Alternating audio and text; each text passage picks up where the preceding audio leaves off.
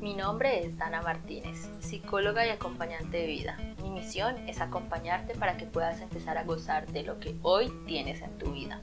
En este podcast encontrarás reflexiones, historias y afirmaciones que pueden ser apoyo en tu proceso de crecimiento. Te agradezco por escucharme y te invito a que sigas este podcast semana a semana. Te doy la bienvenida a este tercer capítulo de nuestro podcast y hoy vamos a estar hablando de lo que ya viste en el título, ¿qué necesitas para ser feliz? ¿Cómo vamos a empezar? Te voy a preguntar. ¿Cómo identificas a una persona que es feliz? Sueles hacerlo por su expresión facial, porque tiene una gran sonrisa, porque tiene los ojos más abiertos, está mucho más dispuesto a la escucha. Sueles hacerlo también por la postura corporal que tiene la persona, tiene los hombros más atrás, está mucho más recto, está con su pecho más abierto, está más dispuesto a recibir lo que le trae el mundo.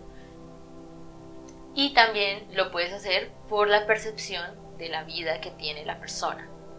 ¿Cómo así la percepción de la vida, Dana? Pues tú ves que estas personas suelen ser mucho más positivas, que suelen encontrarle mucho más fácil lo positivo y lo, eh, lo que suma a cada una de sus situaciones, y suelen sobreponerse más fácil a cada, una, a cada uno de los obstáculos que atraviesan. ¿Y por qué les estoy preguntando esto? Porque ahí tienes la palabra clave que necesitas para ser feliz. La palabra clave es percepción. La percepción de tu vida puede llevarte a la felicidad. ¿Y por qué la percepción?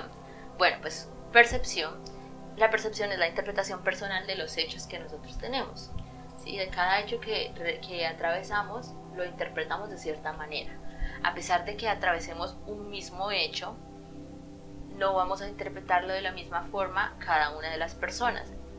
Es decir, ejemplo, estamos atravesando por eh, una situación mundial debido a una enfermedad, pero no todas las personas lo estamos tomando de la misma forma.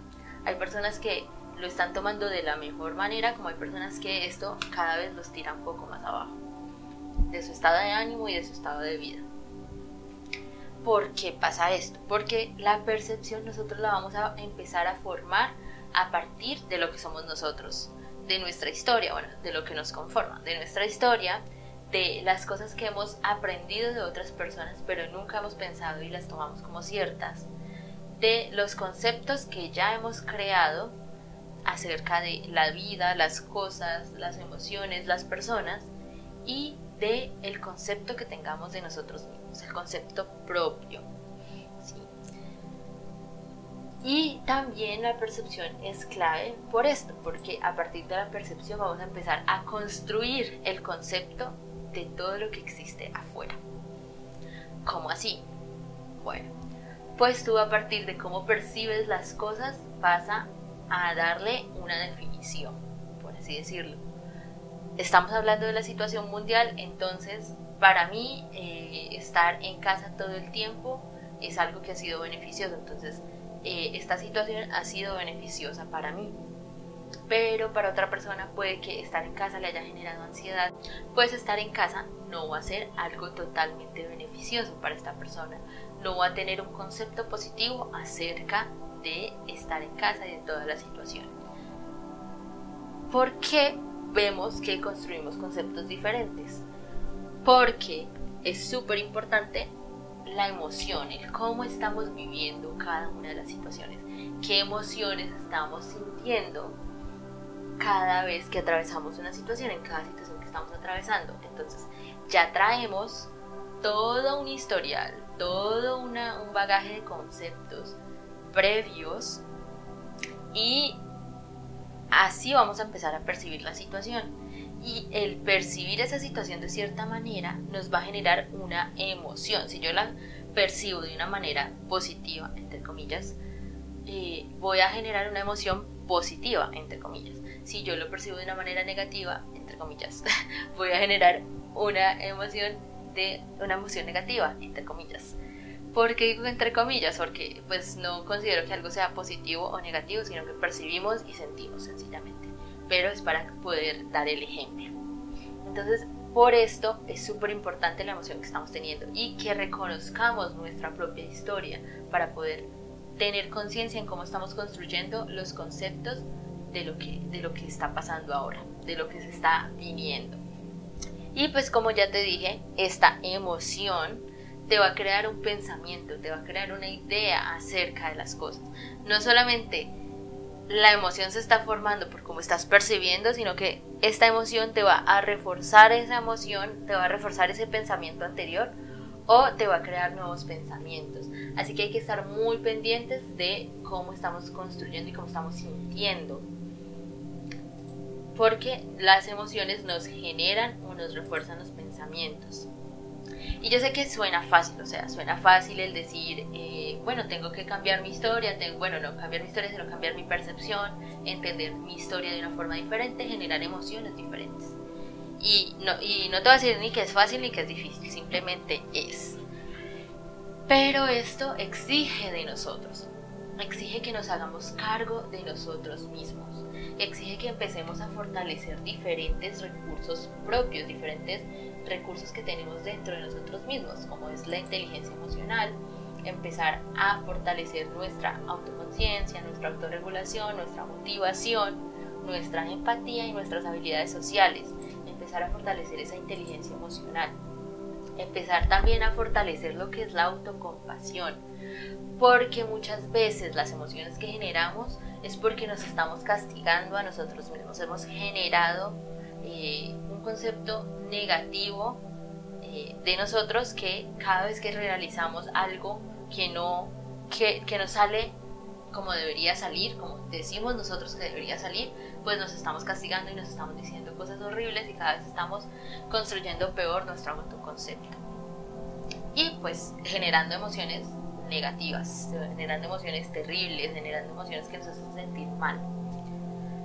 Entonces, esta autocompasión la podemos empezar a fortalecer a partir de que comprendamos el proceso de cada uno. Comprendamos que cada cosa que pasa es lo que debía pasar, es lo mejor que pudo haber pasado hasta este momento. Y que cada cosa que pasa tú la puedes solucionar, tú la puedes sobrepasar. Tú puedes empezar a asimilarla para vivir con ella.